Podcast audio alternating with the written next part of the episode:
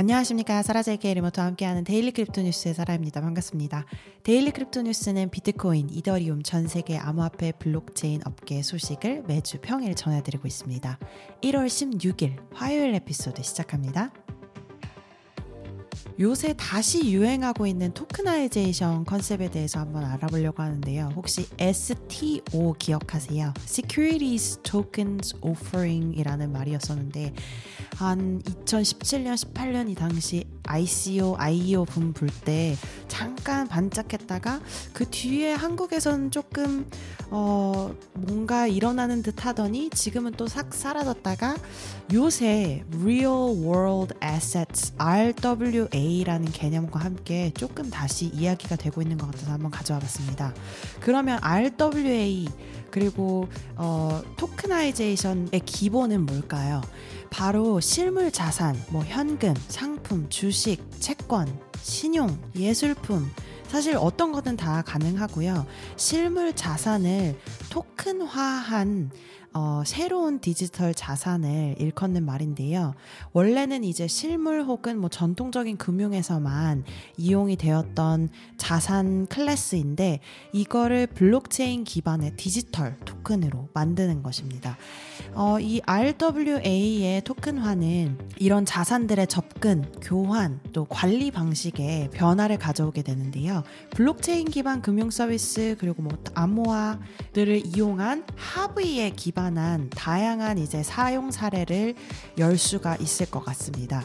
자산 토큰화는 왜 이렇게 주목을 받았었냐면 블록체인 기술에 이제 한참 사용 사례를 찾을 당시에 가장 유망한 사용 사례로 꼽혔던 것들 중에 하나이고요. 그리고 잠재적인 시장 규모 역시 거의 모든 인간의 경제 활동에 들어가는 자산들을 다 포함할 수 있기 때문에 굉장히 인기를 얻었던 것으로 기억이 됩니다. 그러면 좀 과거로 거슬러 올라가서 2018년 당시에 안토니 폼플리아노가 적었던 글을 제가 한번 확인을 했는데요. 2018년에 적었던 글이네요.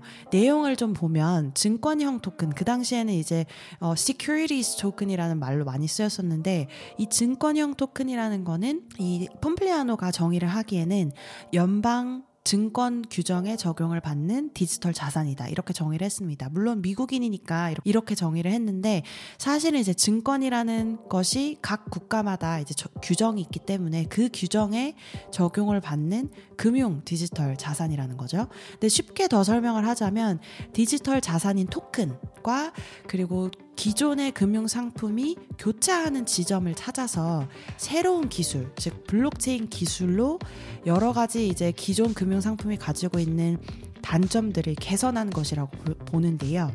비트코인과 같은 암호화폐가 프로그램이 가능한 화폐라면 증권형 토큰은 프로그램 가능한 소유권이라고 정의까지 했습니다. 왜냐하면 이제 증권이라는 게 어떤 자산에 대한 소유권을 나눠가지고 증권화한 거잖아요. 그래서 이거를 프로그램 가능한 소유권이라고 불렀던 겁니다. 정의를 굉장히 잘 했죠.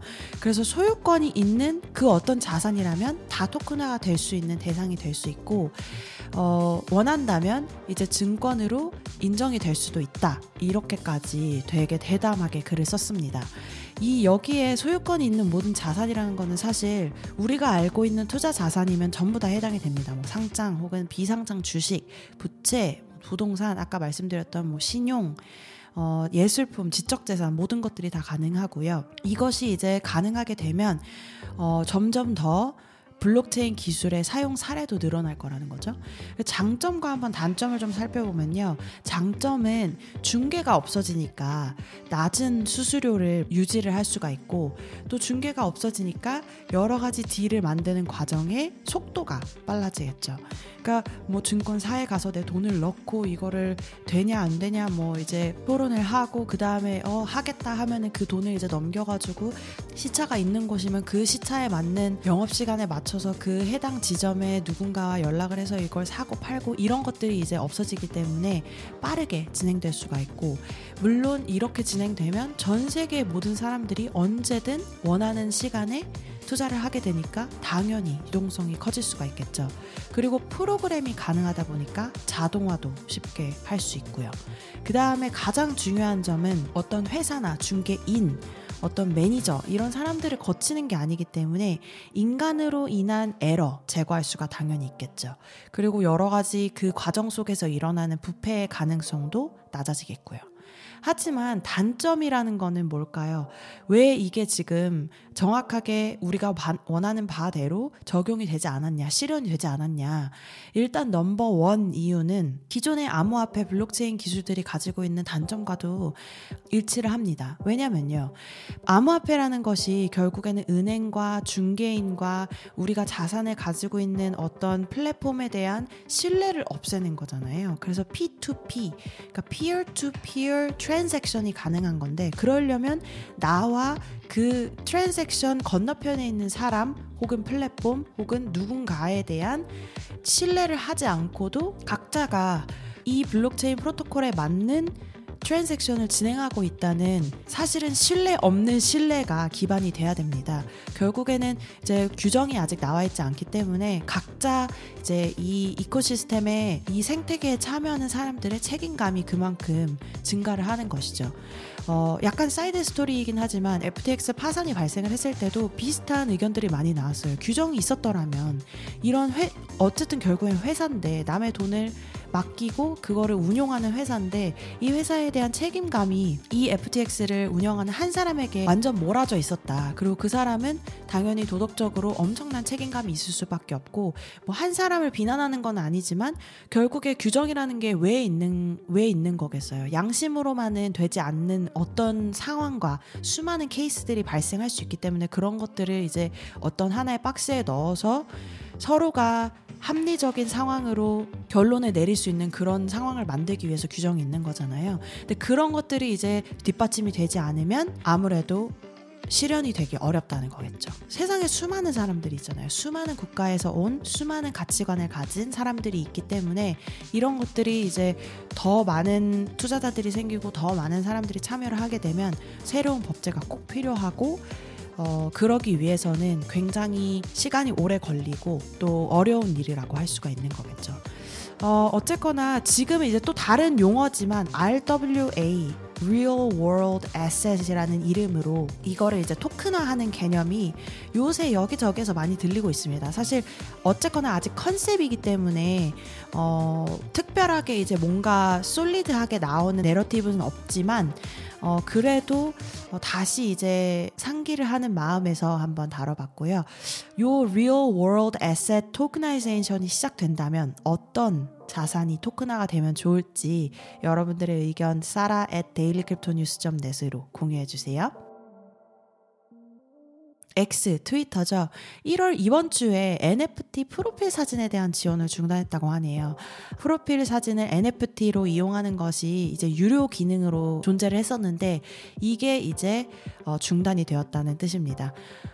아이러니하게도 사실 일론 머스크는 지난 호황기에 암호화폐 업계에서 조금 어, 전 세계적인 어디언스를 두고 있는 사람이잖아요. 그런 사람이 암호화폐에 대해서 굉장히 긍정적으로 어, 뒷받침을 해주고 비트코인 가격, 뭐 NFT 가격에 대해서 굉장히 많은 이제 영향력을 행사한 인물인데 어, NFT 프로필 사진에 대한 지원을 중단했다고 하니까 약간 배신감이 느껴지기도 하는데요. 뭐 어쨌거나 NFT 관련된 시장이 그만큼 둔화되어 있다는 사실이겠죠. 소셜미디어 프로필 사진으로 사용을 하기 위한 디지털 아트 프로젝트라고 보통 이제 정의를 하는 PFP NFT가 2021년 NFT 시장이 이제 상승하는 동안에 다양한 이제 컬렉션이 나오면서 인기 있는 블록체인 사용 사례가 되었는데요. 어, 예를 들면 뭐 Bored Apes Yacht Club, 그 다음에 CryptoPunks 이런 것들이 있고 뭐 Doodles 뭐 Azuki 굉장히 많은 NFT 컬렉션이 나왔죠. 이제 대표적인 몇 가지 큰 프로젝트만 언급을 해봤는데요. PFP는 Picture of Proof 라고 돌리기도 하고 profile picture 그냥 간단하게 이거의 줄임말로도 사용이 되기도 합니다.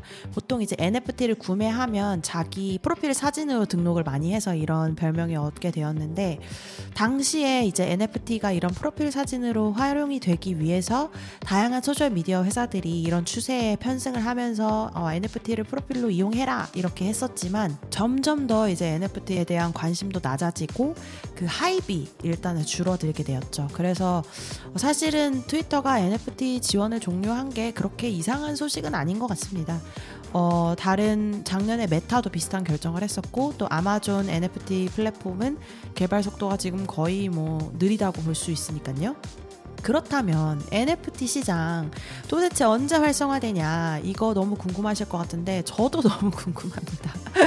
사실 저는 개인적으로 NFT를 어, 막 모으고 굉장히 중요한 어떤 산업의 한 섹터로 보고 이렇게 했던 거는 아니지만 여러 가지 사용 사례가 나올 수 있는 어, 중요한 기술이라고 생각을 하긴 했거든요. 예를 들면 뭐 메타버스도 나왔었고 게임도 나왔었고 그 다음에 뭐 공연에 티켓팅 할 때 NFT를 쓴다 이런 이야기도 나왔었고 뭐 쿠폰, 음악 뭐 예술품을 NFT로 만든다, 조각화해서 판다, 뭐 이런 이야기들 굉장히 많이 나왔었잖아요. 사실 이 부분들이 전부 다 NFT가 적용이 될 만한 시장이긴 한데, 어, 이게 가능한 일인지, 이 불장의 가치 합류를 하면서 기술적으로 발전이 되고 있는지 이 부분에 대해서는 사실 아직도 물음표입니다.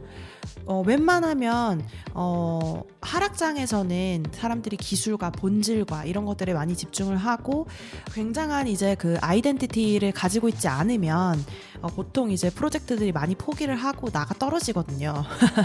근데 그런 상황에서도 NFT가 어, 이제 맥을 못 추고 몇 프로젝트가 많이 살아남지 못하고 다 사라졌던 그 이 상황이 조금 아쉽기도 하지만 결국에는 쓰는 기, 쓰는 사람이 없으면 그 기술은 뭐 도태되는 거니까요. 아마 이렇게 그냥 도태가 될지 사라질지 아니면 누군가가 다시 픽업을 해서 다시 NFT 시장을 활성화시킬 건지 궁금한 내러티브 중에 하나입니다. 어쨌거나 여기까지 한번 보시죠. 유명 암호화폐 거래소 비트피넥스에 대한 해킹 시도가 실패로 돌아갔다고 트위터 포스팅을 통해서 확인을 했는데요. 이거는 비트피넥스 최고 기술 책임자 파울로 아르도이노가 어, 포스팅을 한 내용에서 확인을 할 수가 있습니다. 월요일 소식이네요. on-chain 서비스인 Whales Alerts라는 서비스가 있는데요. 월요일 새벽에 약 150억 상당의 XRP가 거래를 통해서 이동하는 것을 포착을 했다. 이는 토큰의 시가총액 300 310억 달러의 거의 절반에 해당하는 금액인데요. 알고 보니까 소, 실제 송금은 몇 센트 정도 상당의 XRP가 넘어간 것으로 이제 확인이 되었고 실제로는 이제 해킹이 안 이루어진 거죠. 어, 그 이유는 이제 송금인의 유동성이 충분하지 않아서 실패했다. 이렇게 블록체인 데이터에 나와 있습니다. 그러니까 해커가 해킹을 시도를 했는데 실패했다. 이런 이야기죠. 간단하게 말하면. 이때 해커가 이용했던 기능은 partial payments라는 부분 결제인데요. 이 부분 결제는 원래 결제를 한번 하고 그 결제 당사자가 추가 비용을 쓰지 않고도 반환을 하는데 어, 유용한 기능인데요. 어, 사실은 이게 XRP 레저 트랜잭션 문서에서도 알려진 공격에 유의해야 하는 벡터로 알려져 있다고 하네요. 어쨌거나 이제 해킹이 이루어지지 않았으니까 다행이긴 한데 어, 이런 소식들은 좀 눈여겨 볼 만한 것 같습니다. 자, 그럼 암호화폐 시장 한번 볼까요? 공포와 탐욕 지수를 보시면 64로 어제보다는 10 정도 올라간 상황이고요. 오늘 소식을 전하는 한국 시간 오후 6시 기준 암호화폐 차트 한번 보면요. 1위는 비트코인 1.36% 오른 5,870만 원 선에서 거래되고 있고요. 2위는 연 파이낸스 1.38% 올라간 1,080만 원. 그다음에 3위는 이더리움 0.96% 올라간 340만 원. 4위는 메이커 0.22% 내려간 276만 원. 5위는 BNB 0.25% 올라간 43만 원. 6위는 비트코인 캐시 1.49% 올라간 34만 7천 원이고요. 7위는 에이브 5.34% 올라간 14만 원. 8위는 솔라나 3.65% 올라간 13만 3천 원이고요. 9위는 일루비움 3.81% 올라간 11만 9천 원이네요. 10위는 비트코인 SV 0.61% 올라간 11만 5천 원에서 거래되고 있습니다. 그리고 이어서 빗디그리에서 제공하는 crypto gainer, crypto loser 한번 보면요. crypto gainer에서는 1위 Argentine Football Association Fan 토큰이라는 ARG 토큰이 39.82% 올라간 1.58달러에서 거래되고 있네요. crypto loser는 Raise Network RAZE라는 ticker를 가진 토큰이 59.7% 내려간 0.0028달러에서 거래되고 있네요. 오늘 이 정보는 빗썸 코리아와 빗디그리에서 발췌했음을 밝힙니다. 오늘 1월 16일 화요일 daily crypto 뉴스 소식은 여기까지 전해드리고요. 여러분께서 이용하시는 팟캐스트 플랫폼, 유튜브 항상 구독, 좋아요 잊지 마시고요. 내일 다시 뵙겠습니다. 감사합니다.